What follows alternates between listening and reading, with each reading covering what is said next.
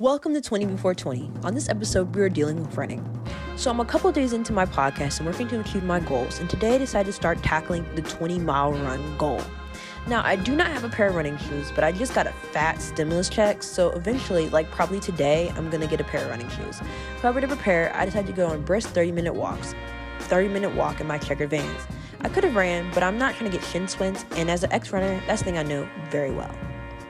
A little too well. So, oh, to avoid that, I just walked.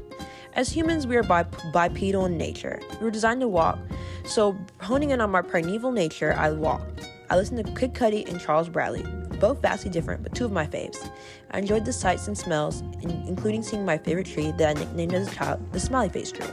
A stranger also stopped, talked to me, and showed me a bird's egg. Sadly, it was broken. Rip Birdie. He was real.